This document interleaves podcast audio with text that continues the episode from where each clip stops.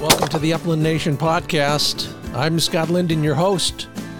Glad you could join me as we, well, kind of uh, wave goodbye, uh, see the uh, hunting season in our rearview mirrors, still trying to get out a little bit as best we can. At least I am. Tell you a little bit about that in a minute. Hope you are too. And looking to training season, that's our primary goal today. Todd Agnew from Craney Hill Kennels will join me right here with some advice on spaniel training, from puppy development on up to the highest levels, you know, the blue ribbon kind of stuff, and uh, why it's so important to strive for perfection and then achieve excellence, among other things. We'll talk about obedience, uh, your training goals for the off-season, and a lot more in that regard. We'll also uh, talk about your views from my recent Upland Nation Index survey on how to maintain our hunting traditions. We'll have an Upland Nation Puzzler question and a prize, and it's all made possible by Ruffland Performance Kennels, Happy Jack Dog Care Products, Sage and Breaker Gun Care Products, Pointer Shotguns, Doctor Tim's Natural Performance Dog Food, and Mid Valley Clays and Shooting School. Yes, indeed. Well, I had a chance to sneak away right before we head for California uh, to get in one last hunt in one of my favorite places. Been going there for, well, the cafe, general store, motel, gas station, post office has been owned by three different sets of folks since I've been going there over thirty years. And, you know, I still discover things. You know, you're en route to somewhere else, but you've had too much coffee, so you pull over in that one spot on the old, you know, state highway and um, get out and take care of your business and uh, realize that you're looking at a one of those uh, Bureau of Land Management signs that says, please close gate. Well, what that means is, it's public land beyond that gate. If you want to access it, hey, go right ahead. Uh, just close the gate because uh, there's a grazing lease as well. It, so I'm looking at that one just like not, not a month ago. I did the same thing in a different place in the same general area and thought, you know, way up there, there's some willows and there's maybe a couple cottonwoods and there's a couple nice folds. And I see the tree line coming almost all the way down to the road here. There's water. There's got to be birds. Now, I was after I was after chuckers at the time, but this looked like it could start as a nice valley quail hunt and then turn into a chucker hunt. So I, you know, put shells in the right and the left uh, pockets for one or the other and offloaded Flick, and there we go. It was, well, kind of sterile. It had been overgrazed, uh, rough drought year to begin with, not much feed, not much cover except those willows, and they were all bare at the time. But we soldiered on, uh, about a thousand feet of elevation gain all told. Uh, never found anything on the way up, but I did remember on the way down that there was one more watercourse, another draw, just, you know, a few hundred yards over. So thought we went up one, we'll go down the other.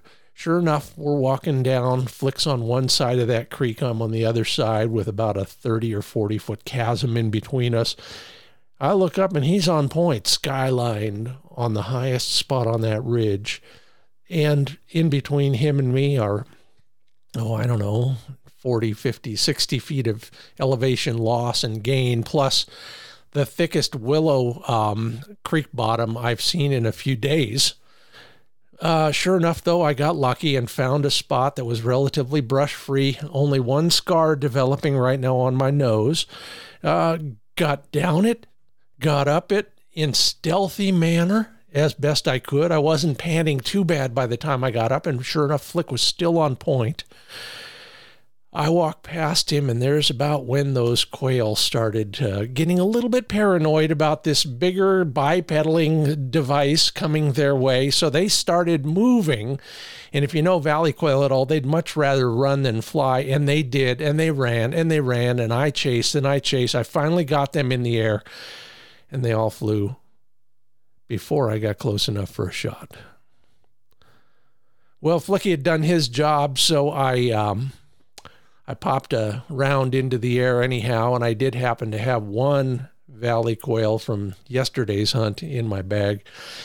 Put that on the ground somewhere out there where he couldn't see it and sent him for the retrieve, and all was well in the world once again, except for my shooting or my lack of shots. I shouldn't put it that way. That was one particular time when I couldn't blame my bad shooting on anything. So anyway, a great a great coda to a nice walk in a wonderful place with great weather and incredible walking conditions. If you know, if you're out there in this uh, this time of year, you know what I mean by that.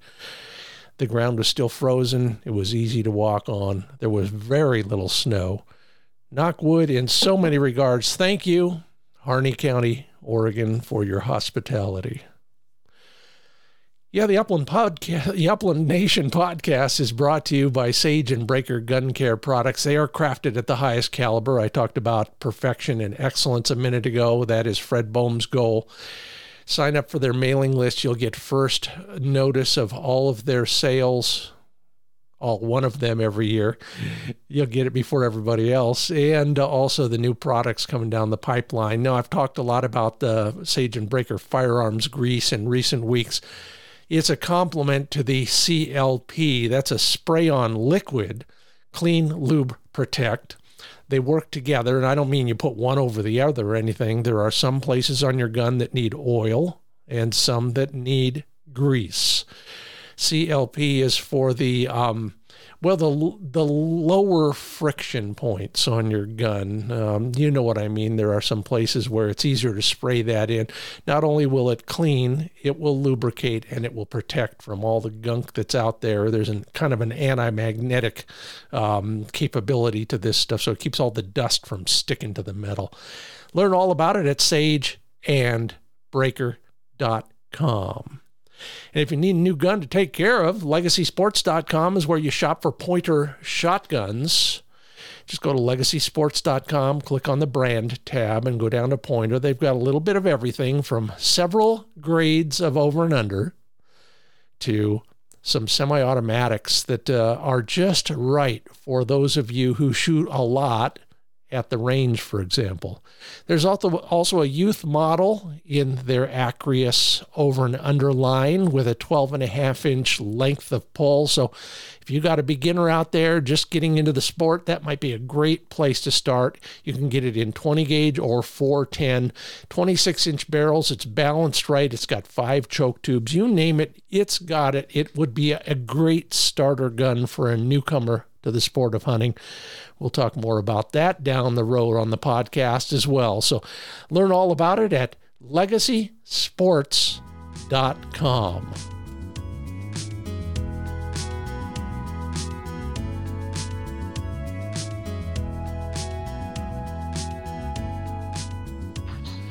Glad to have him back. Uh, the guy knows of what he speaks. He's got the ribbons to prove it, the cups, the trophies, all the things that, you know, are important to some people in some ways, but are also important for other reasons, and we'll talk about that as well. Todd Agnew is the proprietor with his lovely wife of Craney Hill Kennel. They're in Mitchell, Georgia, but I bet they get around as well. So, Todd, welcome back to the Upland Nation podcast. Thank you very much, Scott. Glad to be back. Okay, the first test of the day, um, grouse or woodcock? My preference? Yeah. Oh, well, grouse is just that much more difficult, of course. Springer or cocker? uh, for the masses, a Springer. For those that want to get to the next level, I think cockers. Over and under or a side-by-side? Side by side. I can't keep my balance with a, with a narrow channel there. I'm going to use that line. I, I'm writing it down. Give me a moment. Okay, thanks. Male or female? Good is good. Yeah. All right. You're you're a diplomat and a great trainer, so thank you very much. Um, you know, give us a feel. Uh, just put us in your place. Yeah, you're you're there. Uh, ho- hopefully, you're gazing out a window at incredible grounds. What's Craney Hill Kennel all about? Show me the. Give me the the fifty cent tour. Uh, well, it's about purpose, and I I would say that our niche has really been towards helping people actually enjoy the the country lifestyle with their dog. You know, these days the people that have dogs live out in kennels or out in the barn and they hunt sixty days a year is, you know, pretty much gone for most people. Uh, but that doesn't mean they can't enjoy their dog. And we live in a, in an aging population where people are starting to have more freedom just demographically. And we've kind of got a niche where people want to enjoy their dog and experience things that maybe they didn't do before. So where they may have gone and paid for a hunt, they now want to actually go hunt. And we have a big group that, you know, they're in their mid sixties, in their seventies, and they've never hunted in their life. Mm. Now they're out grouse hunting, mm. shooting over their own dogs. So just, uh, I, I can't tell you that's what we were trying to do. It just seems to be what we do. Um, you know, it, it, it's also true at the other end of the spectrum. I got an email from one of my nephews today and said, uh, Uncle Scott, uh, you know, we fished together. We've had some adventure. I've never hunted. Would you take me hunting? That's great. Yeah. Great. So I'm, I'm really eager to kind of put, put into practice what I preach all day. Um, uh, but you, you used a term there that I think is really important, and, and it's different for everybody, but tell us, if you're going to help somebody, whatever the age, uh, enjoy their dog more, what does that mean to a pro like you? Uh, for me personally, it, it, it becomes managing people. Mm-hmm. And, you know, there's a lot of, a lot of information out there, and that can be interpreted in many different ways, depending on how you read it. Like, you know, as you know, we can both read the same article in the newspaper and we get a completely different story. So it's trying to filter through what somebody is saying versus what they really mean. And then it, it changes as they get more education, you know, their goals and hopes and so forth, um, ultimately going to be different a year from now than they are initially. But I think so often, um, you know, your wonderful intro talks about ribbons and so forth. You know, so often we get into keeping score mm-hmm. as opposed to what do you personally want out of this. And uh, most people have enough stress in life. This should be enjoyable. It should be relaxing. So on the one hand, it should be a recreational activity. And on the other hand, if you don't allow it to be a recreational activity, your dog's going to suffer. You know, the dog's going to feel that pressure and those unreasonable expectations. So I, I think we really just want to get a feel for what somebody is looking for. And then it's our job, to the best of our ability, to provide um, that type of reward. It could be, for us, maybe it's a dog that I'm not interested in, but if it brings the person we're helping great enjoyment, um, you know, then, then we have done our job. And and I'll tell you, I learned that back when we were actually getting paid to guide. Mm-hmm. You know, it was a struggle for us to get people to bring their dogs out to hunt. And sure. There's lots of reasons why people maybe aren't comfortable doing that. But the thing that I learned more than anything is if someone did bring their dog out, and if it was a dog that, you know, I do this for a living, so if it was a dog that just was never going to meet my expectation, if no matter how hard I tried, if I could finally get the customer to be able to um, get a bird, shoot a bird over that dog and get that bird back, that was going to mean so much more to them than it was ever going to mean if they hunted over what I thought were our wonderful dogs. And so it really helped shape my own management of expectations of what our role was. You know, when our role is not to make everybody else like our dogs. Our role is to make everybody else enjoy their dog. You just uh, you just nailed it, Todd. Uh, by the way, if you want to learn more about Todd Agnew and everybody at Craney Hill Kennel, go to spaniel training dot com. Todd, uh, we we have this debate everywhere. Yeah, sometimes it's not a debate; it's a one-way discussion where somebody says, "Well, your dog, your dog, your that's not a finished dog." And so then I will always ask, "Well, what is finished to you, and to you, and to you?" And you get three different answers. Sure, sure. So it really is about what your expectations are and how how much you're enjoying that, isn't it? It isn't finished if you could write down what it is you, you want your dog to do, what is important to you with your dog. And if your dog meets those expectations, is that not finished? I mean, for somebody that lives in the suburbs and, you know, they got a hectic life and kids and they don't have a lot of free time, and most days it's a struggle to get the dog out for a walk. Maybe the expectation, the hope is, I wish I could just go for a walk with my dog and it didn't drag me down the road.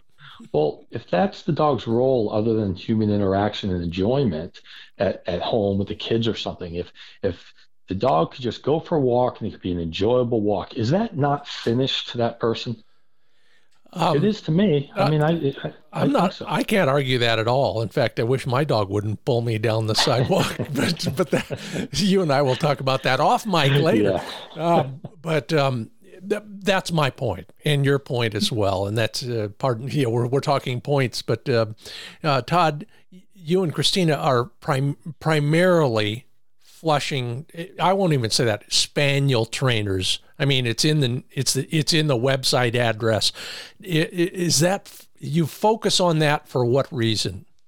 Uh, we're just so busy with yeah. the breed that the breed that we love. I mean, we you know it's not to say that we never take in another flushing dog. I, you know, to be honest, I'm like everybody. I can get bored, and sometimes ah. something something you know sparks my curiosity, and I want to play around and so forth.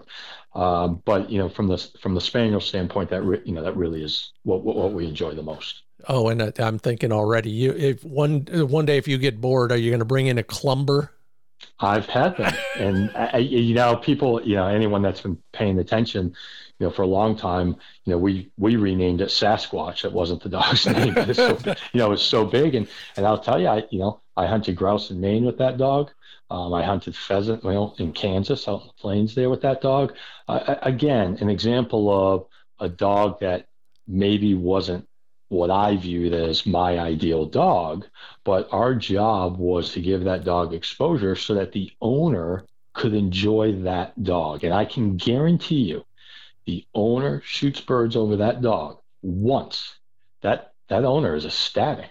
Oh yeah. Okay, so so it's not uh, you know it's different, and all the breeds vary, and dogs within the breed vary, but uh, we've we're we're pretty adamant about staying within our window of of what our role is. I'm gonna I'm gonna ask you to open that window just a crack more, because a lot of listeners are um, they're Labrador owners, mm-hmm. and and they use their labs in the uplands primarily, mm-hmm. and so they're doing uh, basically what you would expect of a Springer or a Cocker or a Clumber or a Boykin or any any other uh, flushing breed to a great degree. So I'm framing I'm telling you to frame yourself just a little bit. You're thinking in that, and I know you will. Just anything you offer us will be of value to them them as well.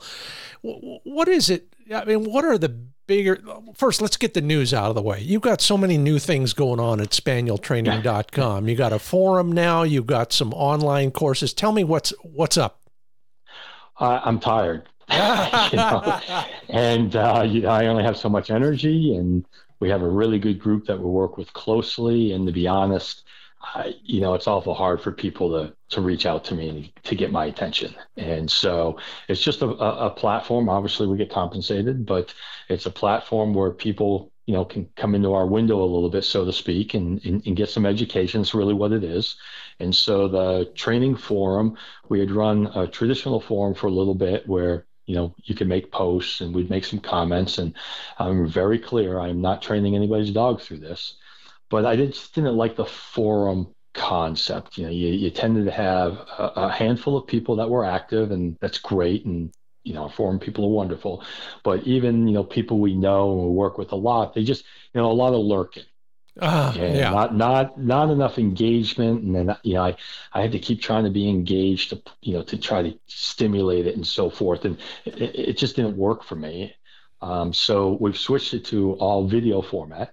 And what I'm doing is, you know, about three times a week, about fifteen minutes in total per week, uh, it gets posted. And it could be anything that I'm working on. There's no set order. I could, you know, be filming three to five minutes of this puppy I'm working with on the ground, on the table, going for a walk.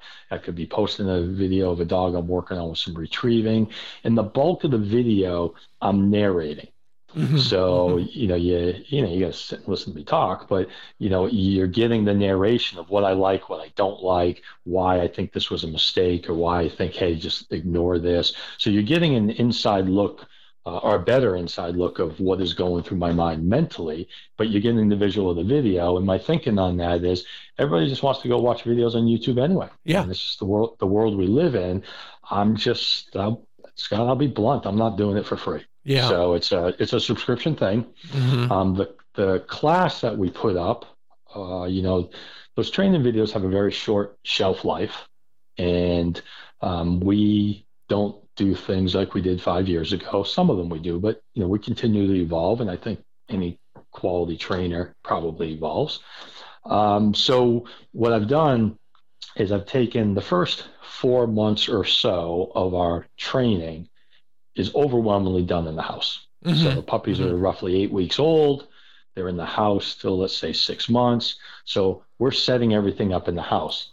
All I did was I set up a camera for the growth of about fifteen different dogs and just kept filming raw footage, raw footage, and so forth.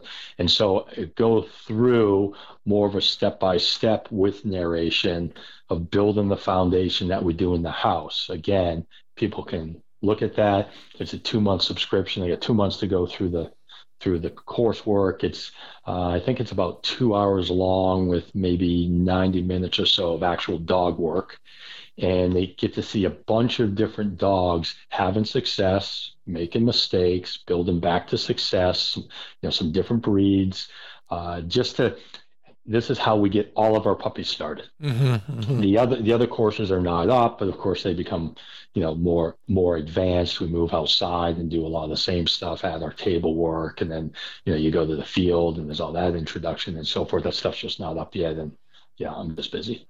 It, it sounds like to a great degree, what you're doing is you're, you're not only telling people do this stuff, but here's why you need to do this stuff. And that, that leads to um, what we talked about off mic before we we came together here, and that is uh, d- d- train, a lot of trainers will do that as well in a, in a seminar or a course or just in their book or their video, whatever it is.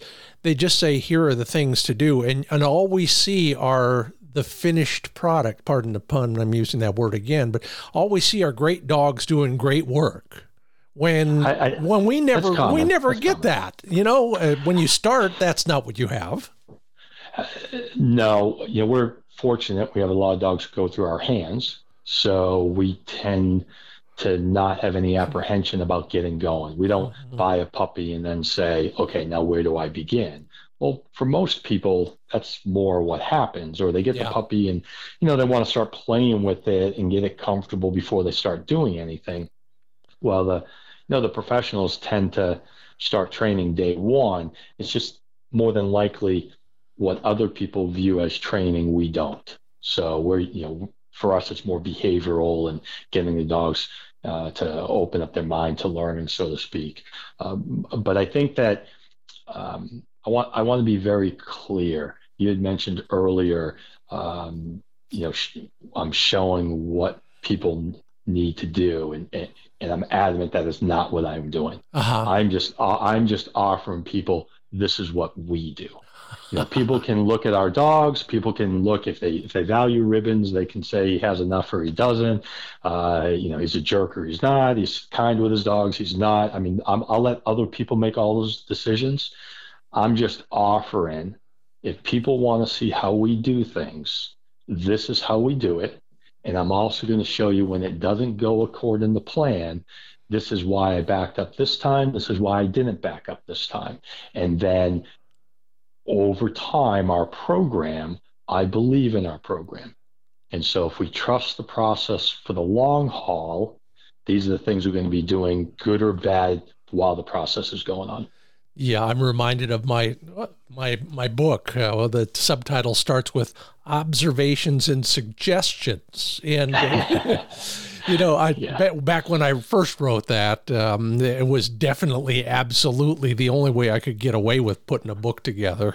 Um, yeah. Now I've learned slightly more, but I still it's still coming out with the same subtitle on the new edition. But anyway, you you, you explain that very carefully, and I I get it. Um, but you've used the term a couple times, and if you could kind of give us a feel for what the program is. Uh, think of it as a as a merge between historical retriever training and historical pointing dog training. Hmm.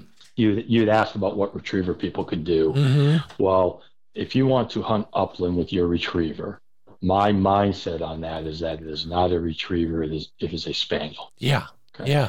The the retriever program tends to be very obedience focused early on, coupled with marking. Get it. And yeah. the reason for that, I believe, and I you know, obviously this is what they do, not what I do, but I, I believe the value in that is because the retriever's job is primarily to retrieve.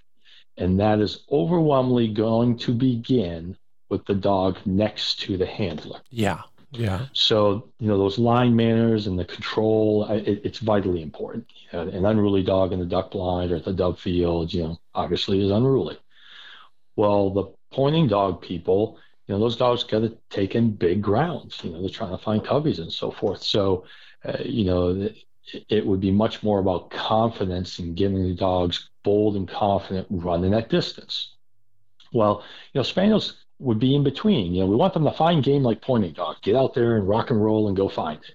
But because they don't point or shouldn't point, you know, I can't shoot game if I find it at one hundred yards. So now I need more control like the retriever so I can keep the dog within an acceptable range. Mm-hmm. So everything we do is built on here's the end goal. How do we get there? So we're going to begin very early, seven, eight weeks, with obedience work. When I say that, it really is just clicker and treats. We're trying to build marking behaviors. Um, so when we see something we like, we're going to mark that behavior. When we mm-hmm. see something we don't like, we're going to ignore it. Over a series of events, generally the first year of their life, they are never corrected with us. Okay, so um, because we believe in the marker training, mark the good, ignore the bad. Yeah. In addition to that, during that first year, we're then going to try to build their confidence by giving them birds. Generally, we use, you know, Johnny House is just economically, you know, we can get more flushes that way. Yeah. So that the dog goes out there and runs. If we do it correctly, at the end of the year, we'll have a dog that essentially is a hunting dog. It's going mm-hmm. to run around. It's mm-hmm. going to be happy, excited, find a game, and it's going to have a level of control because we've marked what it is we want, and more importantly, the dog trusts us. We've given the dog an incredible amount of freedom to learn to make choices. We've just set it up so that the choices ultimately, more often than not, are the choices that we're looking for. So then the dog becomes comfortable with those choices, and then it's more willing to take advanced training down the road. Boy, that uh, you summed it up just right. That's Todd Agnew with Craney Hill Kennel. I'm Scott Linden. You're listening to the Upland Nation podcast. Oh my, um, I don't even know where to start there, but I do. I'm still. I feel like Sir, Sir Galahad. I'm still in quest of the reason to use a clicker. Can you? Can you just? I mean, sum it up for me, Todd. Come on. Okay, dogs like it. It's that simple. Huh. There is. People should think of the clicker as saying good dog. Yeah. That's all it is. You're just marking a behavior. So if you understand that you, when the dog does something, you mark it, voice, clicker, a buzzer, it doesn't matter what it is. Yeah. But what, what I have found is that there's the sound of a simple box clicker that is very excitable to dogs. So I want to work in that environment because I know, I mean, people have been listening to this. They know you can get sick of my voice. I'm yeah. sure the dogs can too. And my and my voice, my tone can change depending on the mood I'm in, if I'm tired, you know, how excitable I am. Mm-hmm. So you want a very consistent sound to mark that behavior.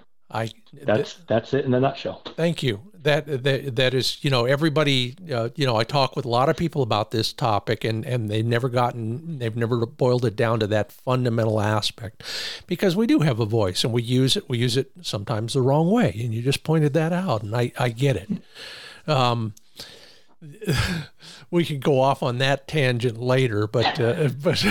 But um, uh, th- tell me how you got into uh, uh, how how'd you become a uh, a dog trainer, kennel owner, field trial consultant slash competitor?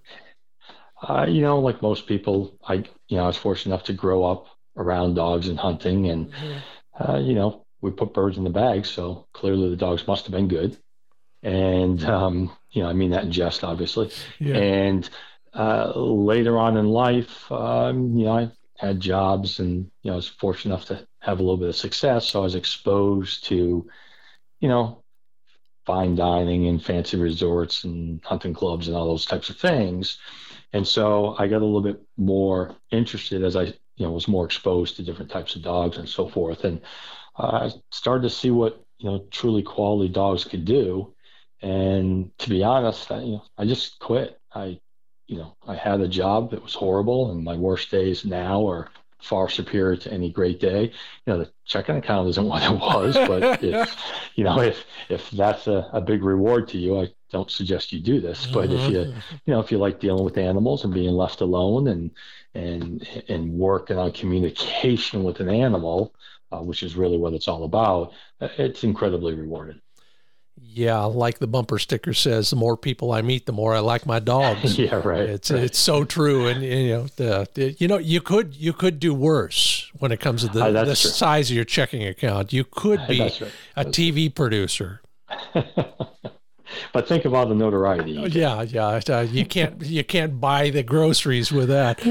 Um, we got a lot more to talk about, and, and then there's also some other things we're going to talk about after Todd departs us, including uh, how everybody out there feels about the the the state of our sport and how to how to save it, if you will. Plus a quiz, uh, the Upland Nation Puzzler, and a prize. It's all coming up in just a couple minutes. Todd, you get a little bit of a break, and then we will be back with Todd Agnew of Craney Hill Kennels. Learn more about him at spaniel training dot com. In just a few moments, we'll reconvene. And right now, let me remind you that we are brought to you by happy jack incorporated dot com. happy jack inc dot com. They might be able to save you a trip to the vet. Uh, once again, I am just waving my hands in glee. Flick, after um, two or three weeks of running in snow, and the you know that's the risk on his pads more than anything, because it just softens them too much. Anyway, out there in the desert, the high desert, he was doing great on that stuff, and one of the reasons is I still treat his pads with Happy Jack Pad Coat daily during a hunt and weekly when we're not hunting. So uh, think about that. It's one of the many great products at happy jack inc dot com. Also check out their Flex Enhance Plus. That's their, well, their solution to the arthritis that many dogs, you know, some dogs can get arthritis as young as one year old. Learn more about Flex Enhance Plus and what it can do for your dog. It's all at happy jack inc dot com. I think I used every Ruffland kennel product I had this past weekend on that little quail and chucker hunt, uh, from the um, food bowls, the water bowls. Yeah, worked perfect for me.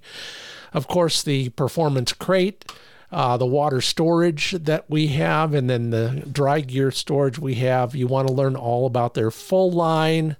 It's at Ruffland kennels dot com, R U F F, ruffland kennels dot com. Take a look at their slant back. That's their performance kennel for sport utility vehicles. I know you got a little bit less room in there. You want to save some space, but give your dog as much space.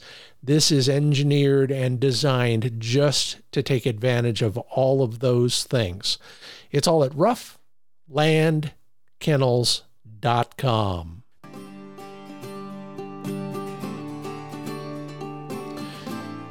And this is where I hope that Todd Agnew with Craney Hill Kennel stuck with us and wasn't afraid. I'm, I'm here. I'm here.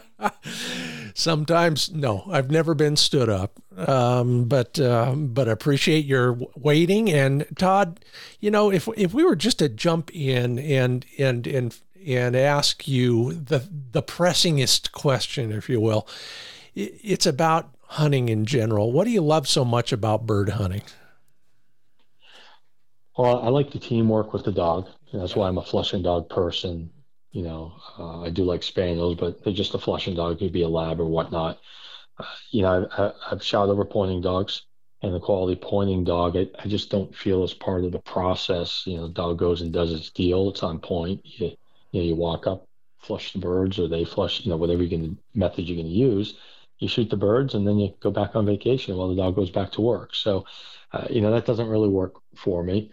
The retriever game, uh, you know, I've I've done done ducks, and I, you know, wishing for bad weather and then getting up early to go out. It just isn't my, you know, just that doesn't work for me anymore. You, you forgot cold uh, and wet.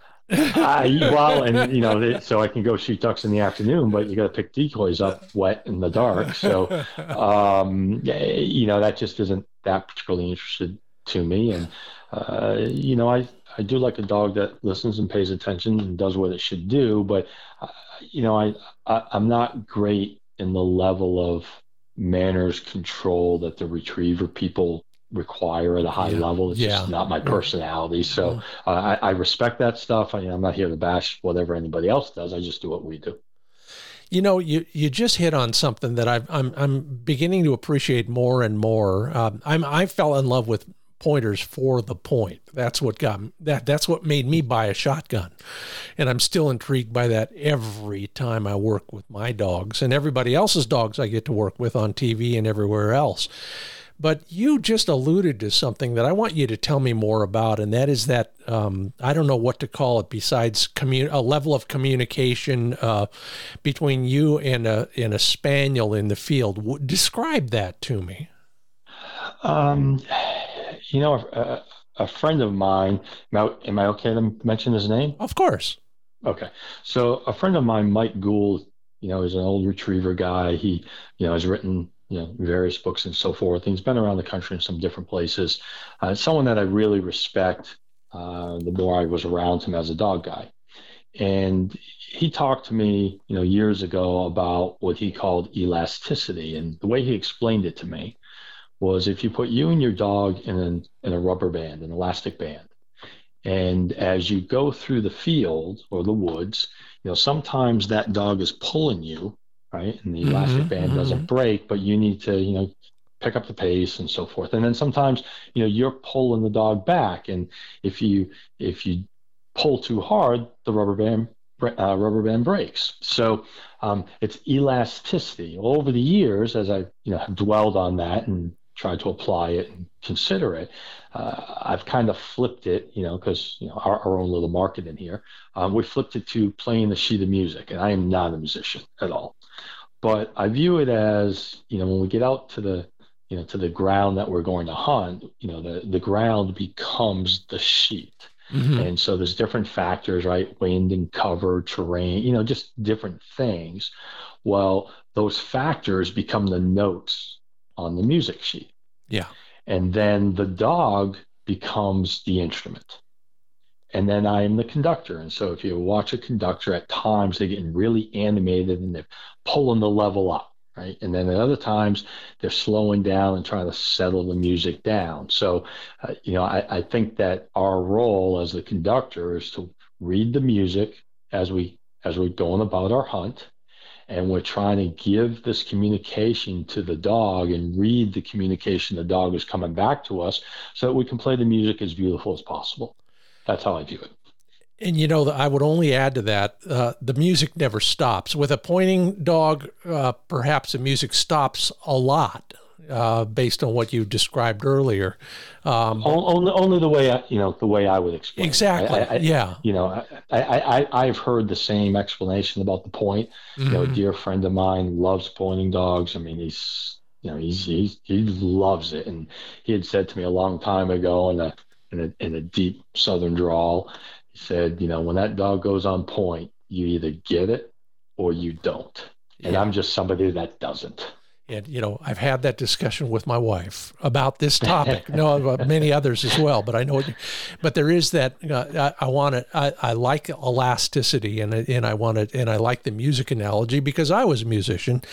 Um, uh, but I would take it to the jazz genre instead, because in, in in real good jazz, everybody on the bandstand has to pay attention to everybody else on the bandstand all the time. Okay. Because the drummer does something that affects the bass player, that affects the piano player, that affects the saxophone player, and vice versa, and vice versa, and vice versa the whole time. That, uh, I think spaniel jazz is um, is kind of cool for that very reason. You're you're constantly paying attention. It's a two-way street. Yeah. We need them yeah. to pay, you know, we need yeah, them to yeah, pay sure. attention. Yeah. yeah.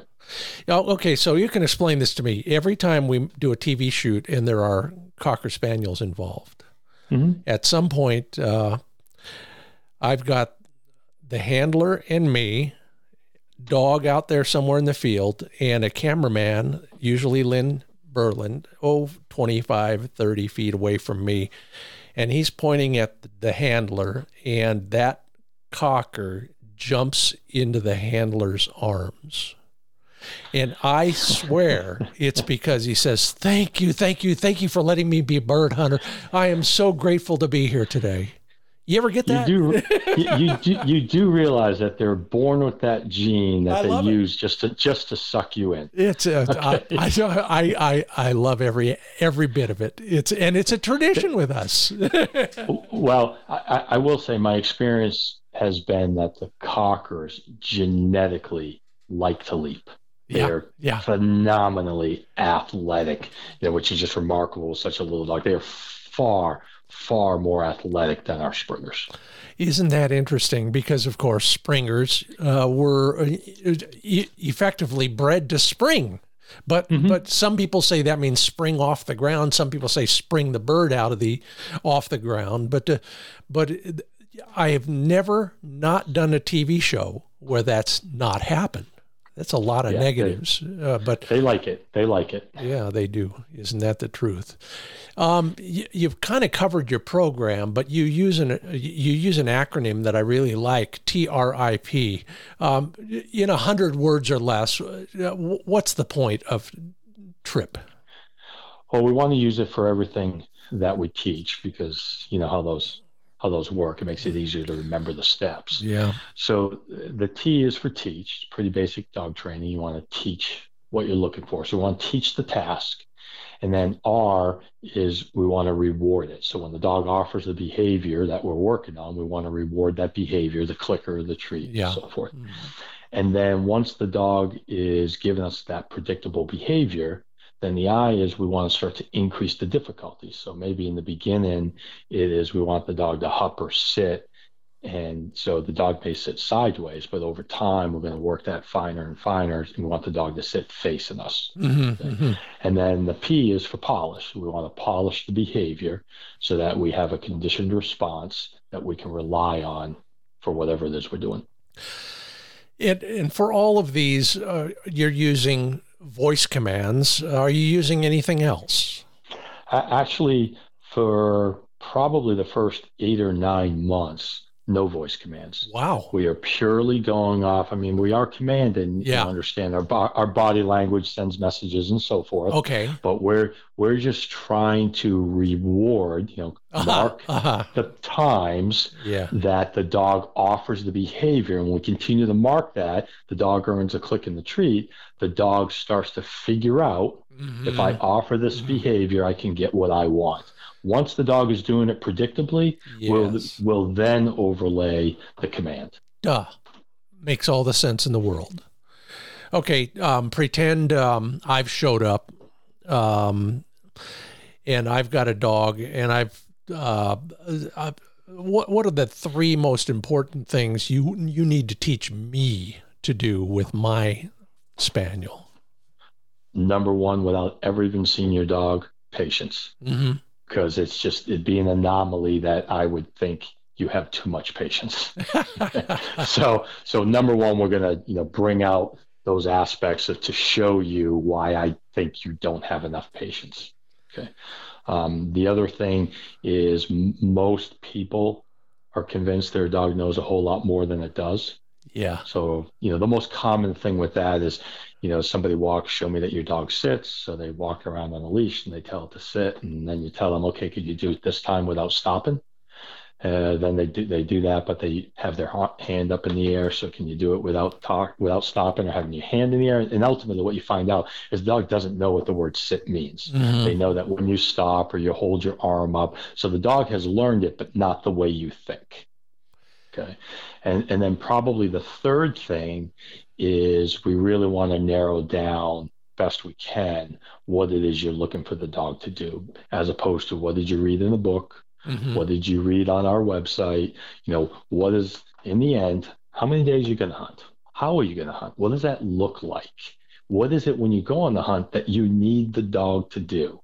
What's the home life like? How willing are you to do what it takes? What, you know, those things are important so you don't put undue stress on the dog when you're trying to go through all this teaching. If you had to um, narrow it down to a few pieces of gear that we w- we will put to use, we will wear out in our training and our hunting career, what what are those pieces that, that we need to own? Clearly a clicker, the way we do things, you know, and we use clickers with adult dogs, okay, not to the same level or, you know, as repetitively, but clearly a clicker, mm-hmm. a, pe- a simple piece of rope. Uh-huh. So you have a leash, yeah. okay? Um, you know, whistle is, is helpful at distance, but, mm-hmm. you know, it's okay. Um, and some type of touch stick, which is a target or a target stick, so that if you can teach targeting, almost everything we're going to ask the dog to do involves some type of target training. Oh, interesting. That would, that would be it. I came across one of my – my wife was a competitive dressage rider, so she's got a bunch of sticks. Of yep. var- various lengths um, and severity, I would presume. Um, mm-hmm. And I know in the past, uh, some trainers have called them healing sticks, uh, but you're not, I don't think that's what you're describing. It, it, it is not. Essentially, we put a uh, one of those plastic practice golf balls on the on on the end of an old arrow, you know, from a from a hunting arrow. No arrowhead uh, on that, everybody. Yeah. Please remember. Yeah, right. good, good, good catch. Um, and so, through a series of exercises, you know, association, click, and tree, the dog starts to touch that little ball. Okay. And now, like, I can lead the dog anywhere I want. So now, all of our dogs learn to heel with that touch stick before they ever have a leash on them. Huh, because they're basically following the ball. Yeah, and, and they've been rewarded for touching it. So now yeah. as you start to take their reward away or make yeah. it intermittent, dogs mm-hmm. start working harder, and you can walk them through crowds of people and all sorts of things. Think of the, when, I don't know, do they still have the circus? Um, but, you know, the old circus, the you know, the, the animal trainers, they were always in there with a target stick, they, moving the dog to the did. different jumps and everything. Yeah, yeah. That's all of this. That's all of this. Fascinating. Even the elephant guys had... Well, they'd call it a whip, but most of the time they didn't whip anything with it. Yeah, yeah. What about um, what about keeping your dog close on a hunt? You know, you alluded to it and how important that is. I get it because, uh, you know, when I miss birds, most of the time it's because my dog is pointed at three hundred twelve yards. I can't get there in time. And that's when I wish I had a spaniel. But how how do you start that? I get that question a lot, and I know a lot of folks have a lot of ways to train that, but what is your f- basic philosophy? I think the dogs, this can be horrible. It's just, they're just like kids. Yeah. So the more you try to tell a child not to do something, the more they want it. Okay. So I think it's, it, it's always worse to try to teach your dog to not do something than to teach your dog to do something. Mm-hmm. So a lot of the training for range is to try to teach your dog not to go out there. Well, at a very young age, I believe that let them go out there. Uh-huh. And, and you know, kind of like get it out of their system and realize that there's nothing that great. Well, and reward them when they choose to come back, give them an incentive that it's great to be back around you. So we use Johnny Houses. I, you know, the Johnny House is, yeah. you know, it's just, I, I, I assume everybody knows what that is. You can explain it or whatever. I will, yeah. Um, but with the Johnny House, it's a way that we can give them so many birds yeah. that, you know, they kind of, the adrenaline of the bird, I don't want to say the dogs don't want birds anymore, but what happens is they realize they can't catch them. Yeah. So they, they are more quickly to want to come back to the Johnny House and find another bird or or where they that one just flushed and so forth. And and so what we do along with that is arbitrarily, while they're running around, if they ever come back near us, you know, we click and treat. Uh-huh. So so now the clicker, the treat, it doesn't mean you're getting put up in, into the crate and we're going home.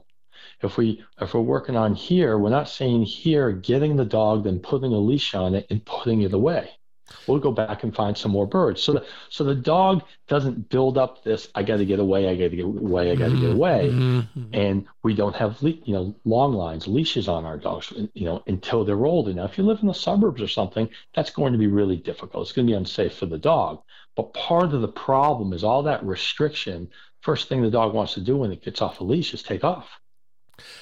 Yeah. You, you you said something, I got to say it now or I'll forget it. And that is, it, to a, to a great degree, the, the, the, the clever trainer, uh, clever in the best of, of descriptions. I, I mean, the good trainers I know will use birds as a reward in various ways. And it sounds like you're doing basically the same thing with your, uh, your Johnny House strategy. Now, now maybe some people don't know, that's basically a, a pen where where you can keep quail most of the time, and the, and then you can release quail from there, and they'll fly out into the field, and they will they will be air washed, if you will, and the birds are out wherever they want to be, and you run dogs through those fields, and then the birds, when they fly back at night, they go back to their pen.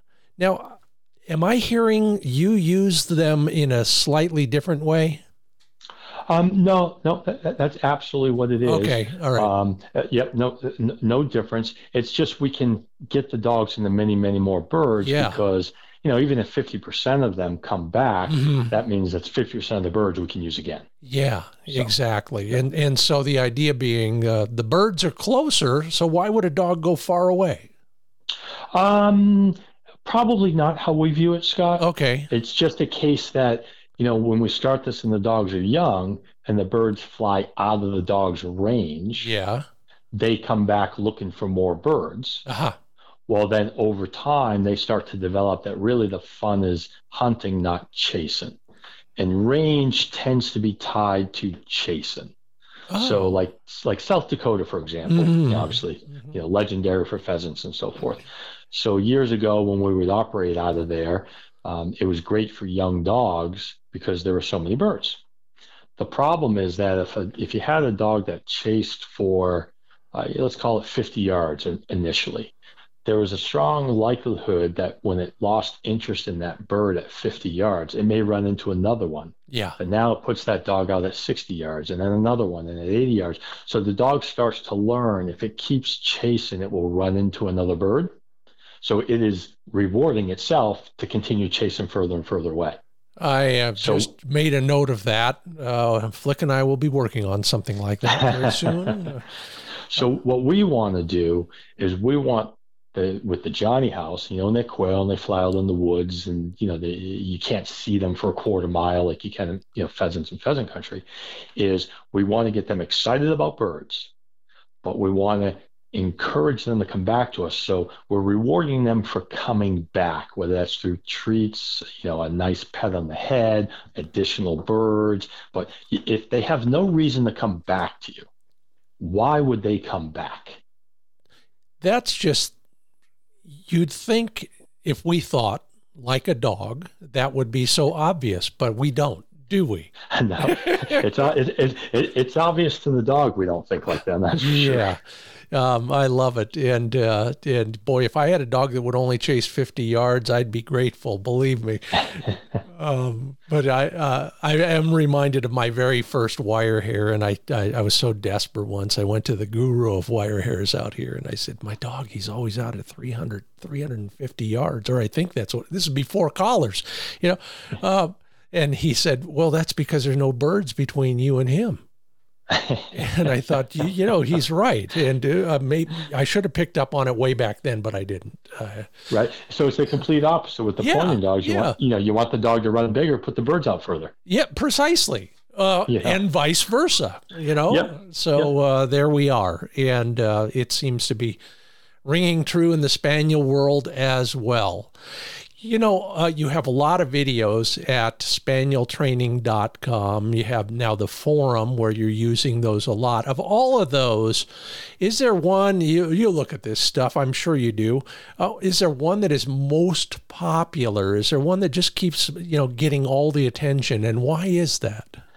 So um, understand that I know almost nothing going on with our website and all that. Okay, that's that's Christina. That's her deal. Okay. um, but but she you know, obviously does tell me what she sees happening.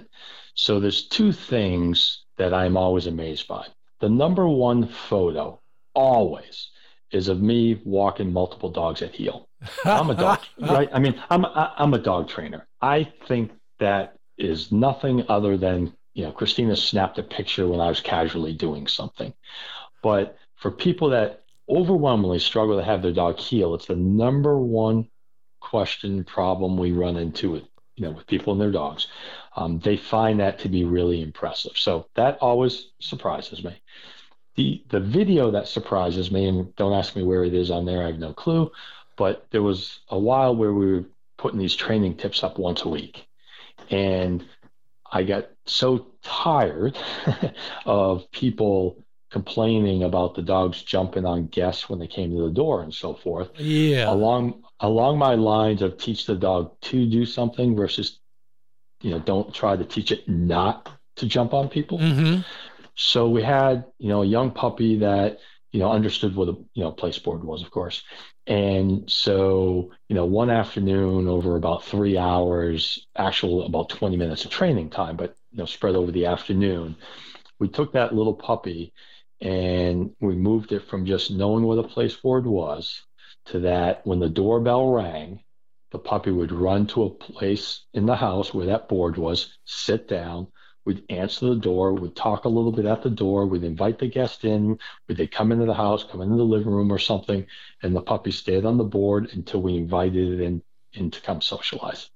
And people just went gangbusters over that video. I, I mean, I'm going to have to go watch both of those. No. Oh, my. Uh, all right. So speaking of your website, spaniel training dot com, it's it's brilliant. It's kind of like I came up with one that finally worked, find bird hunting spots dot com. Um, on many of your pages over there, um, you talk about what you're doing, what you're offering, where you're doing seminars or whatever, except October. Tell me season. More. that's, that's, that's, that's, that, that, that's growl season. You know, as, yeah. as you know, we run we run the trials. You know, the problem with the trials is that they have those during, you know, bird season. Yep. And um, I. I am unwilling to give up on hunting. So, you know, some different theories about, you know, those are trial dogs, not hunting dogs and so forth. And of course, all the games back in the day, it was the same dog. Mm-hmm. Well, I, I've been unwilling to give in to that. So I believe that it should still be the same dog. So all of our trial dogs hunt. We will only work with people that hunt their dogs. Um, so October, we're in the grouse woods. Yeah. Um, now, you know, we're, we're training. We're always training. That's what we do. So we're running young dogs. We have people coming up to work their dogs in that environment. Yeah. Because, you know, it's not it's not canned. It's the real environment. It is, to me, that is the real field trial. Um, we, you know, we did that for years, and we still do, you know, some of the pheasant hunting with that. But after guiding pheasant hunting for so long, I, you know, I just enjoy the woods. And from New Hampshire, I like the woods. It's where I'm comfortable. I think it's pretty and all that good stuff. And October is a wonderful time to be in the woods.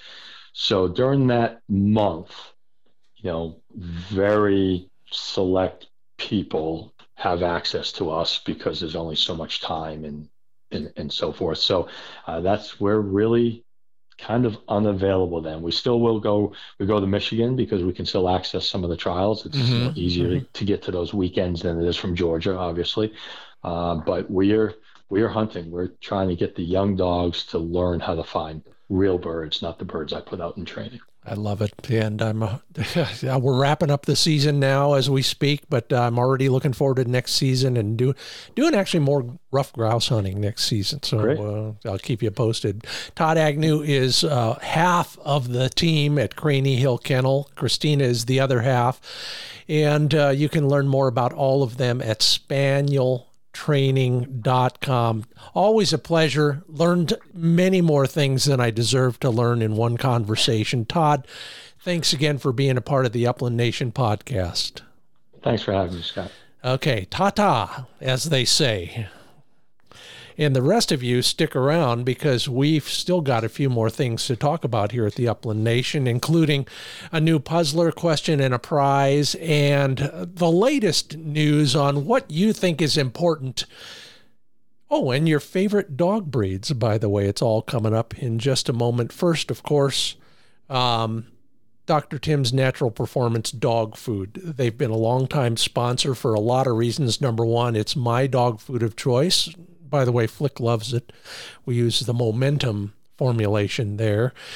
now's the time to start getting your dog back into condition. If your dog hunts hard like mine, you know, Flick, he lost four pounds last weekend. He ran about thirty-five miles, and uh, I'm only feeding in the evenings on hunting days. So uh, we got to put that weight back on in the right way with the right ingredients, the right proteins, the right fats in the right proportions. Learn more about all of that at D R T I M S dot com.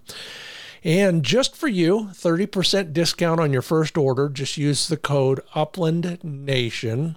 Free delivery right to your door. Yeah, it's about as convenient as you can get, and it is uh, probably the uh, best dog food you'll ever find from a source an ingredient basis on down. D R T I M S dot com.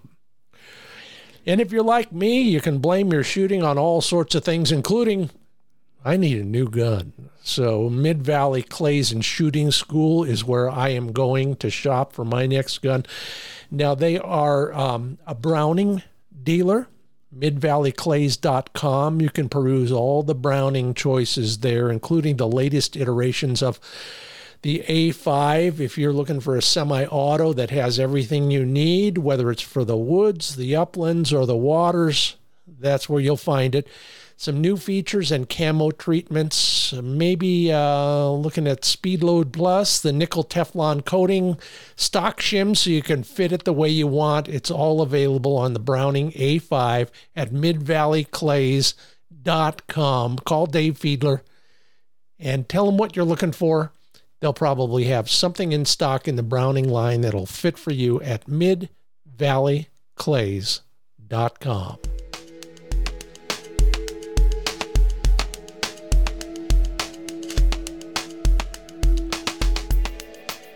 Well, I appreciate all of you who have responded to the Upland Nation Index. That's the annual survey I do. Send that out, and you send the answers back to me. It's always fascinating.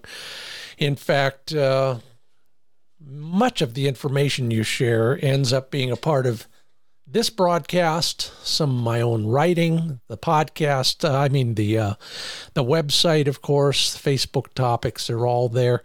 First one is always more fun than anything else, and that's why I put it number one on the list.